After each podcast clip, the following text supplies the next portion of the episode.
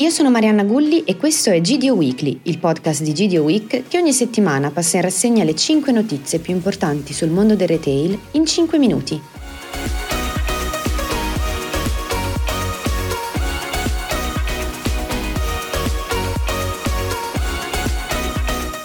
Si è tenuta mercoledì scorso la 24esima edizione del Brands Award, la premiazione organizzata da Markup e GDO Week che conferisce riconoscimenti ai prodotti della GDO secondo criteri oggettivi. Oltre ai dati di vendita circana e elementi come la distribuzione ponderata, la quota valore e il fatturato, sono state coinvolte due giurie, Toluna, che ha poi intervistato un panel di consumatori, e i retailer. Apre i lavori la nostra direttrice Cristina Lazzati, che ha lasciato poi la parola al conduttore Moreno Morello. Sul palco a premiare le diverse aziende tanti grandi ospiti tra i retailer, esperti ed esponenti del settore. Tre le tipologie di premiazione, i top brand, i riconoscimenti per categoria merceologica, poi il premio consumatore, quello retailer e infine le new entry.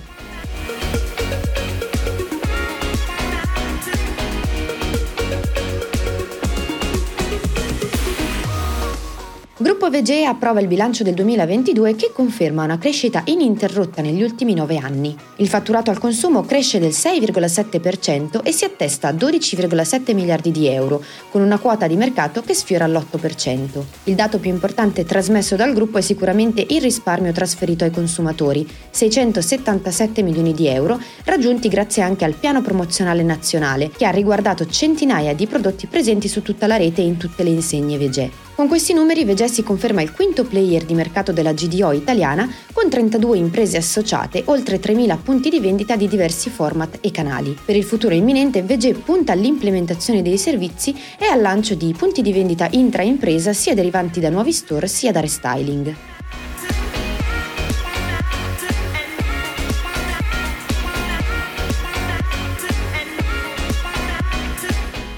Amazon guarda all'ambiente e propone un servizio nuovo, infatti dopo aver condotto un sondaggio secondo cui il 64% degli italiani è disposto a ricevere gli ordini nel loro involucro originale senza pack aggiuntivo, il colosso dell'e-commerce ha deciso di introdurre l'opzione per limitare gli imballaggi. In fase di checkout, infatti, il consumatore può fleggare la voce l'articolo arriverà in una confezione che rivela ciò che contiene. Nello specifico, tra i prodotti maggiormente adatti a questo tipo di spedizione secondo i consumatori ci sarebbero gli alimenti per animali, la carta igienica e i detersivi, insomma, tutti prodotti con un valore economico basso. L'iniziativa si inserisce nel progetto Climate Pledge volto alla diminuzione delle emissioni nette di anidride carbonica entro il 2040.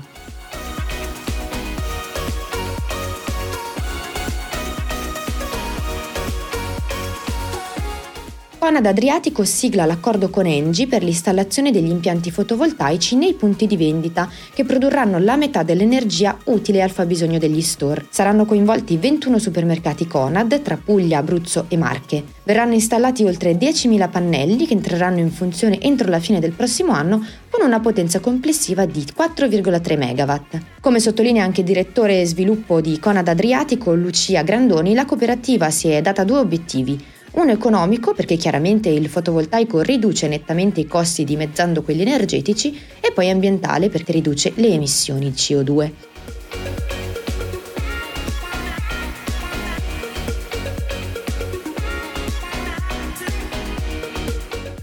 Prosegue la presenza di Shin sul territorio e dopo il pop-up a Torino e quello a Milano, l'e-commerce cinese approda a Napoli all'interno del Salone Margherita. L'obiettivo dell'azienda è stato quello di fornire ai fan del brand spazi di shopping e di intrattenimento, strategia che il retailer sta adottando da tempo anche con la presenza estiva a Ibiza come sponsor del pool party più famoso dell'isola. L'assortimento del pop-up napoletano comprendeva le linee più apprezzate e alcuni prezzi della collezione primavera-estate 2023 con focus sul beachwear software.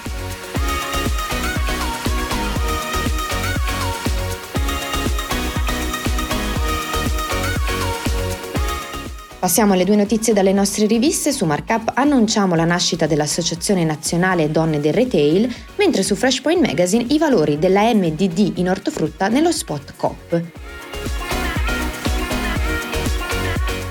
Come sempre vi ringrazio per l'ascolto, alla prossima settimana.